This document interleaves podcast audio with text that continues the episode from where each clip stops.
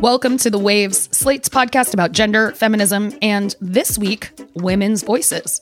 Every episode, you get a new pair of women to talk about the thing that we cannot get off of our minds. And today, you've got me, Daisy Rosario. I'm senior supervising producer of audio here at Slate. Today, I'm very excited to be joined by author Elissa Bassist. She is the writer behind a new book called Hysterical, which talks all about her own personal experience with losing and finding her voice. And in the process of writing that book, she did a lot of research on women's voices, which she presents in the book as a series of essays. So I'm very, very excited to talk to her.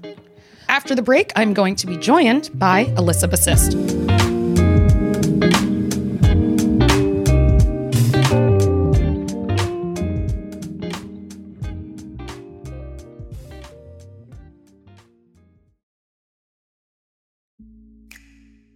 Hey, Waves listeners, if you're loving the show, and we really hope that you are, subscribe to our feed. New episodes come out on Thursday mornings, and while you're there, check out our other episodes too. Recently, we've been talking about Britney Spears and why her fans need to just give her some space, co ed sports, and why the government wants to know your sex.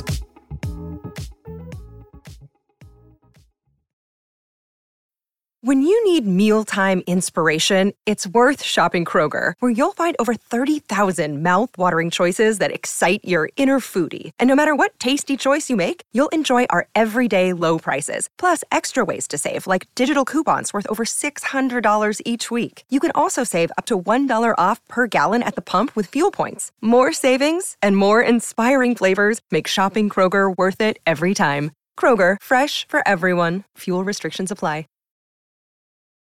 Today, I am joined by Elissa Bassist, who wrote this incredible book, Hysterical, which is many things, which is part of what is fantastic about it. It's a memoir, it's a bit of a medical mystery, it is a history of women's voices and not just literal voices, but communication and the way we communicate.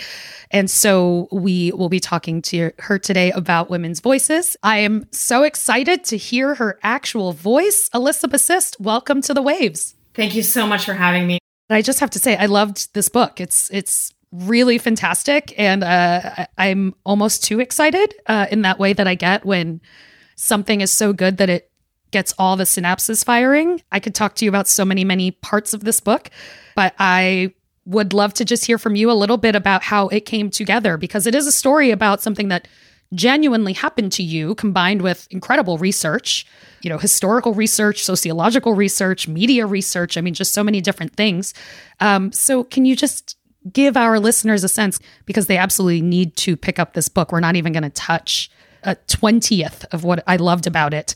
Um, but yeah let's give us give our listeners a little bit of an idea of kind of how you came to this process with this book so the book took me 11 years only to write. I started it in 2010. And I started it because Cheryl Strayed told me to. She told me to write like a motherfucker. So I was like, okay, I'll do it. I actually couldn't do it for many, many years. So I had wanted to write a book my whole life, but I didn't think I had anything to write about, and I didn't think anybody would care. And of course, this was a lot of internalized misogyny. Thank you. All I could do was write about my obsessions. And I was really obsessed with television and media as a fan and as someone who felt really misrepresented by it. So that's where I started. And then I also was very obsessed with all my ex boyfriends and all my ex bosses. And then, years into the writing process, I got sick and I gave up writing forever because I had a new goal, which was just to survive. And I didn't plan on writing about being sick until years later. And I only felt motivated to do it because I was obsessed again with how doctors had treated me. And I saw so many overlaps with how doctors boyfriends, bosses, society, media, every entity in the world responded to me and how I responded to them and how I warped my voice and distorted my personality in order to appeal to them, to be loved by them, to be saved by them. And it was at my own expense. And a part of solving my medical mystery had to do with my voice, no spoilers, and how I was unable to speak up for myself, everything that I was repressing, and how I caught myself feeling more scared of hurting a doctor's feelings than dying. And I think a lot of women will relate to that sense. Um, just to give anyone listening enough of a backstory that they that they can follow what we're talking about you had an experience which i related to deeply and i'm sure many many women also relate to which is that you you had a lot of physical ailments. You were having pains. You were having you know discomfort. You were having all of these different things. I mean there's so many words for what you were experiencing because it's not just the physical pain. Um, but you would go to doctors and they'd run tests and they wouldn't find anything. It would be inconclusive and they would tell you well it's probably nothing or you know. And um, i have an autoimmune disease. So like many people with an autoimmune disease i also went to doctors for many years who either told me it was nothing or diagnosed me with what they thought was the simplest explanation. And then whatever the treatment was for that would invariably do nothing at all. And they'd kind of tap out. And then I would go find yet another doctor to start the process with again. Um, so even though, you know, we're not getting into the specifics of your ailment, I think many women in general can relate to that feeling, to that experience, and also of softening your language and your expression of your pain um, and and trying to make it so that you don't sound like too much. Exactly. I was so concerned with annoying them pushing them too far so that they would ghost me, and many of them did. I was embarrassed about being in so much pain. I underrated my pain so I wouldn't frustrate or confound these doctors whose job it was to heal me. At the same time, they weren't listening to me. I wasn't listening to myself. And I was my own lowest priority. And I went to over 20 medical professionals and amateurs and most of them said nothing was wrong with me and looked at me like I was air quotes crazy and that it was all in my head and they often referred me to a psychiatrist and gave me a prescription for anxiety or depression and oddly enough that was part of the problem because this experience as every experience living in a patriarchy is demoralizing, depressing, anxiety inducing, traumatic. Elissa mentioned that Cheryl Strayed told her to write like a motherfucker. If that sounds familiar, please definitely go check out the Slate Plus segment because we'll be talking more in depth about that. Um, but again, I want people to read the book, and what we want to talk right about right now is women's voices specifically. I mean, part of again what I enjoyed so much about this book is that you really used this experience as a jumping off point to learn so many details about so many things in terms of how women communicate. And obviously, as someone who is frequently on podcasts and, and works behind the scenes on podcasts, this is something that has come up for me a lot as well. I will definitely tell you that it is true. The number one email or comment that comes in at every place I have ever worked has been some kind of criticism of the voice, the actual voice, the quality and the timbre and the delivery of various women's voices. So your book goes so much more wonderfully in depth, but you learned a lot about just this topic in particular through the writing of your book. So I'd love to, you know, hear from you a little bit more about what you learned. There was even a mention in your book that that you said that uh, an NPR co-host told you that a lot of the women in the industry would take lessons to kind of bring their voices down. I've I've worked quite a bit in public radio. It's definitely not something that I witnessed, but uh, that's not something that I witnessed in the sense of seeing women literally go sign up for things, but watching women as they would prepare themselves behind the microphone to try to get their voices deeper. Or if I think about the direction that I've watched people give to women when they are recording their voices. I mean, all of this it just tracks. I mean, what are some of the things that you were really surprised to learn as you studied this in particular? So it started from a place of me wondering why I hated my own voice and why that felt instinctual to distrust it, to be annoyed by it, to think no one wanted to hear it. And then also as a listener, I feel very annoyed by women's voices. And I had to question why. Like, why? And I, it felt so much just like a repeated anger and hatred that I had absorbed from a lifetime of listening to men narrate everything because I've been a teleholic since birth. I've I'm used to the male voice and not the female voice. Um, and then I started doing research and I found starting with like Margaret Thatcher, and I'm sure it went before her. She took voice lowering lessons in order to be taken seriously. And we see this also in Elizabeth Holmes, who warped her voice in order to attract investors. And I had a friend of a friend who works at NPR, and I spoke to a few NPR radio hosts who all concurred the hate mail they received about their voice only and how they took voice lowering lessons in order to avoid hate mail, but you can never avoid it. And and this trend has been true since the invention of radio, where men spoke. People did not like when women were on the radio. They sounded stupid, in their opinion. And this was their opinion. It's not that women sounded stupid. They thought women sounded stupid. There was like that important important note of differentiation. We just don't trust the female voice. We don't believe it has any authority or expertise we are seeing now like we believe we're approaching equality or some people believe this because we see a few more women on screen. We hear a few more diverse voices on the radio. But by and large the statistics are still so skewed. Women especially women of color, black women, Asian women, are so rarely the protagonist of news stories unless they're being murdered or raped. We just so often hear deafening silence when it comes to women's voices, their stories, their experiences, their politics, everything about them.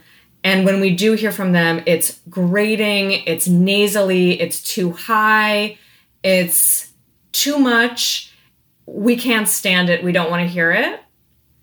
And like the vitriol people feel is so strong. It's it's incredibly strong. You can really see the way that it comes through. Uh, you may have caught this tweet from Jane Lynch a few months ago. I love women. I am a woman. Our voices are higher than men's voices. Women's voices can get into the annoying area if it gets too high. If you're doing a podcast, consider lowering your pitch a tad if you think I'm being sexist about this, then I don't know what to do with you. Like, just because you are saying this thing doesn't make it automatically not misogynistic because you are yourself a woman. Right. It's just something she had internalized and was repeating without interrogating it. And she truly believes that women need to work harder to be heard. And no one else needs to work harder to listen to women in a more diplomatic way. We just put so much on women to change and adapt, and so little on the audience to not give us death threats. I also would say I'm someone who has received, I'm making air quotes that you can't see. I'm someone who has uh, received compliments on my voice. But one thing that I noticed, I think, as someone who also was more behind the scenes, because I do a lot of guest hosting, but I I, I don't usually just host a show, um, is that I started to realize that a lot of these came in in a very like I prefer her voice to these other female voices that you've had in the past. And, you know, it even happened pretty recently. It's something I work on here at Slate. And I think for me, if it wasn't that I already had experienced as a kid the kind of like, oh, you're smart in a way that I don't expect for like an Afro Latina kid from poverty to be, I would have maybe taken those as real compliments um, I would have taken these things about my voice as actual compliments. But what I saw immediately to me was this is not really a compliment about me. This is you finally had something to point to that made you feel better about saying you didn't like the other thing. And I feel like that just happens so much with women, whether it's our voices or just the way that we express ourselves in different ways, which again is one of the things I love about the book, it's not just about your literal voice, it's about the way that we communicate and how even, you know, the internet has complicated um, all of that because it's given us so many places to communicate in different ways. Um, but I feel like that ends up being part of it is that, you know, then women also get played against each other in this. Yes. I mean, I'm like nodding my head so vigorously to everything you're saying. Um, I like the outlier compliment is something I chased for so long to be like, you're not like other girls. You're actually more like a dude.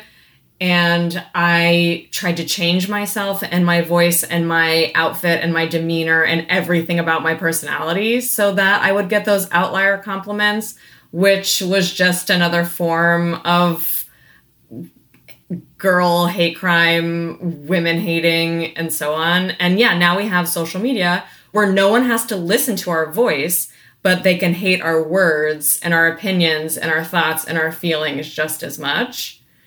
And like to me, social media has always felt like this long con of give us the tools to communicate and then ask us to please get raped for communicating. And then to see how much we hate on each other is so upsetting. Like we don't even like need sexist men almost. Almost.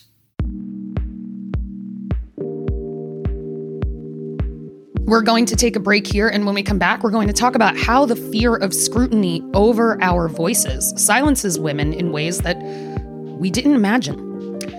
And please consider supporting the show by joining Slate Plus. As I mentioned earlier, this week, Elissa and I are going to talk about Elissa being the inspiration for the Cheryl Strayed quote, "Write like a motherfucker. right now, for a limited time, you can get six months of Slate Plus for just $29. That's 50% off. As a member, you'll get no ads on any of our podcasts, unlimited reading on the Slate site, and member exclusive episodes and segments from our show and other shows like Slow Burn and the Culture Gab Fest. Slate's podcasts cover major news events from elections to social issues to historic court decisions. Our shows also discuss what makes a song a smash, analyze what's going viral, and decode cultural mysteries. If we've become a part of your listening routines, we ask that you support our work by joining Slate Plus. Sign up for Slate Plus now at slate.com forward slash the waves plus to access all Slate's content and support our work. Again, that's just $29 for six months through October 28th. So sign up now at slate.com forward slash the waves plus.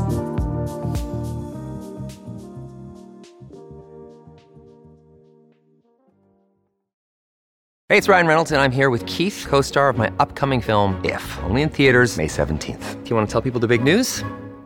All right, I'll do it. Sign up now and you'll get unlimited for $15 a month in six months of Paramount Plus Essential Plan on us. Mintmobile.com slash switch. Upfront payment of $45 equivalent to $15 per month. Unlimited over 40 gigabytes per month. Face lower speeds. Videos at 480p. Active Mint customers by 531.24 get six months of Paramount Plus Essential Plan. Auto renews after six months. Offer ends May 31st, 2024. Separate Paramount Plus registration required. Terms and conditions apply if rated PG. Another day is here and you're ready for it. What to wear? Check. Breakfast, lunch, and dinner? Check.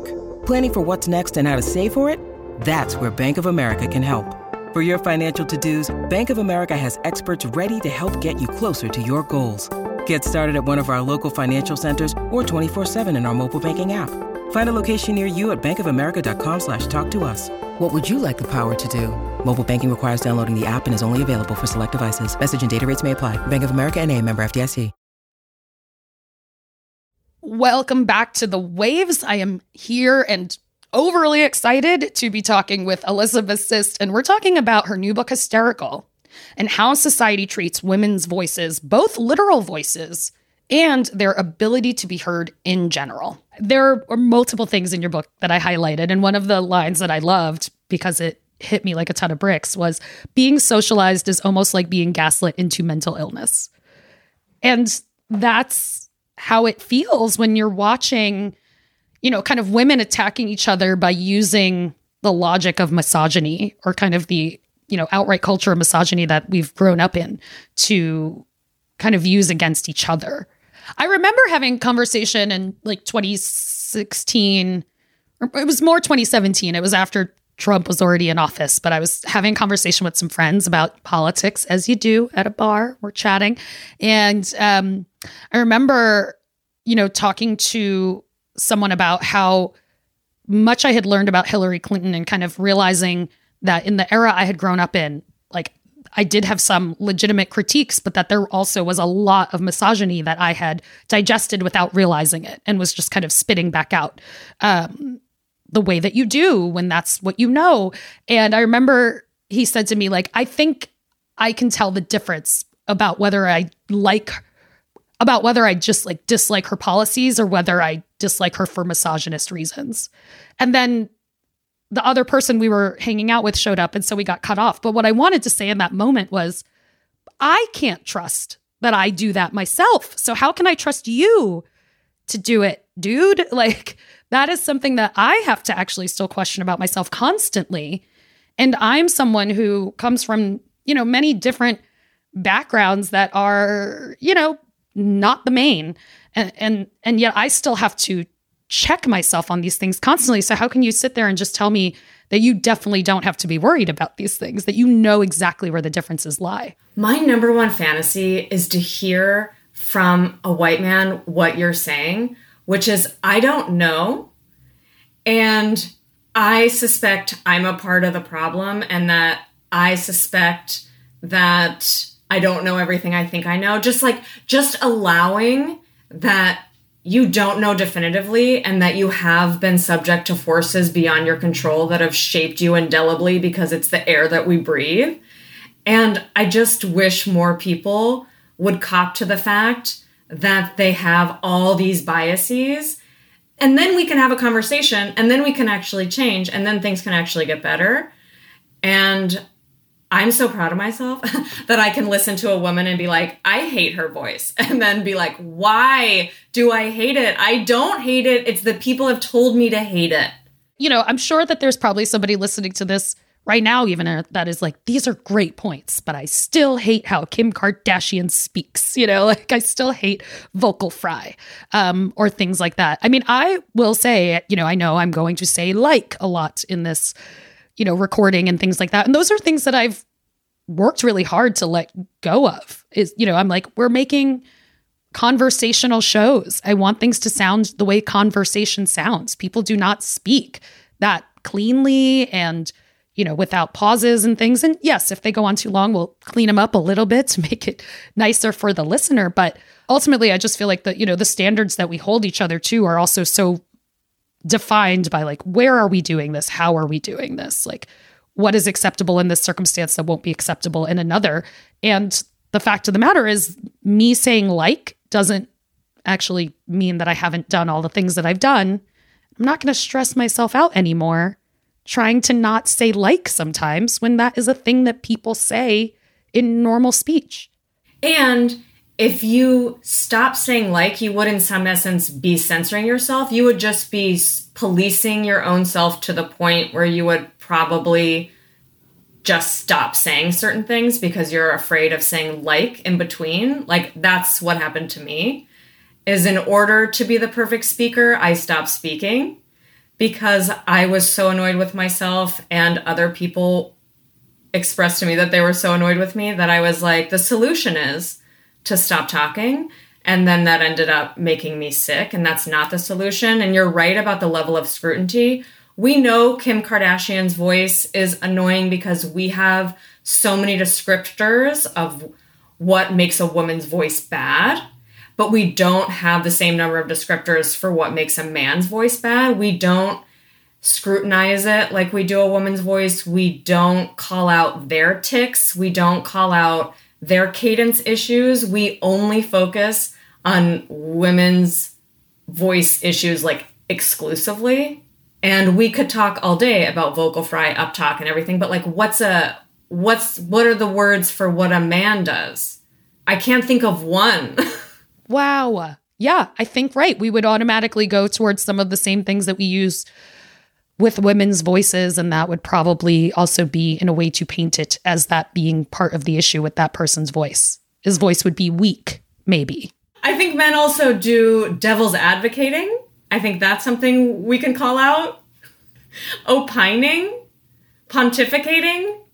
They can sound too nasal i feel like we celebrate them for it like we celebrate ira glass many of us celebrate Tucker Carlson for some reason. Like he still has a show. Like they can be as annoying as they want to be, and they still will get paid millions and have a broad audience. Honestly, Elissa, I could talk to you about this all day, but we do have to wrap up. I guess my last question for you would be because people, again, go read this book, go buy Hysterical. It is recently released, came out in September. Go get it. What is the big thing that you'd wish that you could tell women or even just like femme presenting people, honestly, about their voice? You know, to what what do you want people to know from everything that you've learned? I think for us, it boils down to risk, and we need to risk speaking up for ourselves. And I say risk because it's something I learned in therapy where our fear systems are so out of whack, and for very good reason. Because we are constantly threatened, or at least there's the threat of violence. We live with that in our every interaction. So our fear system is highly attuned that anything we say or do could get us in trouble. So it becomes a matter of retuning your fear system. So risk being perceived as a bitch, risk being perceived as annoying, risk being perceived as bossy, bitchy, nasally, whatever anyone would call you, risk them thinking that just so you can say what you want to say and stand up for yourself, ad- advocate for yourself, have other people hear you, as opposed to muting yourself to make other people comfortable. Because a lot of times, what we're risking will not come to pass. And so often, when I tell myself, risk upsetting this barista by asking a question, usually that person is not upset by me asking a question that I needed to ask. Like, does this have an element that I'm allergic to that will kill me? Um, and we're just so afraid of being annoying that we risk our lives, we risk our health, we risk our preferences. We forget that we're a person in an interaction too, and that potentially annoying someone else is not a big deal and it's okay to risk their potential annoyance if it's in favor of your comfort, your sanity, your needs, your wants. So I wish we would risk more and prioritize ourselves more. I love that. Elissa Bassist's hysterical. Go get that now. Elissa, thank you so much for joining us on the waves. Thank you, Daisy. That's our show this week. The Waves is produced by Shayna Roth. Shannon Palus is our editorial director. Alicia Montgomery is vice president of audio. We'd love to hear from you. Email us at thewaves at slate.com. The Waves will be back next week. Different hosts, different topic, same time and place.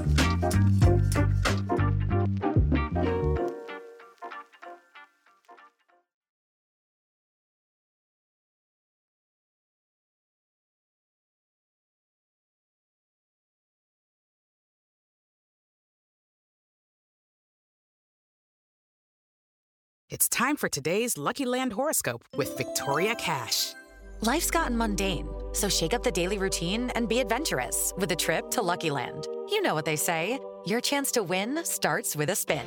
So go to luckylandslots.com to play over 100 social casino style games for free for your chance to redeem some serious prizes. Get lucky today at luckylandslots.com. Available to players in the U.S., excluding Washington and Michigan. No purchase necessary. VGW Group, void were prohibited by law. 18 plus terms and conditions apply.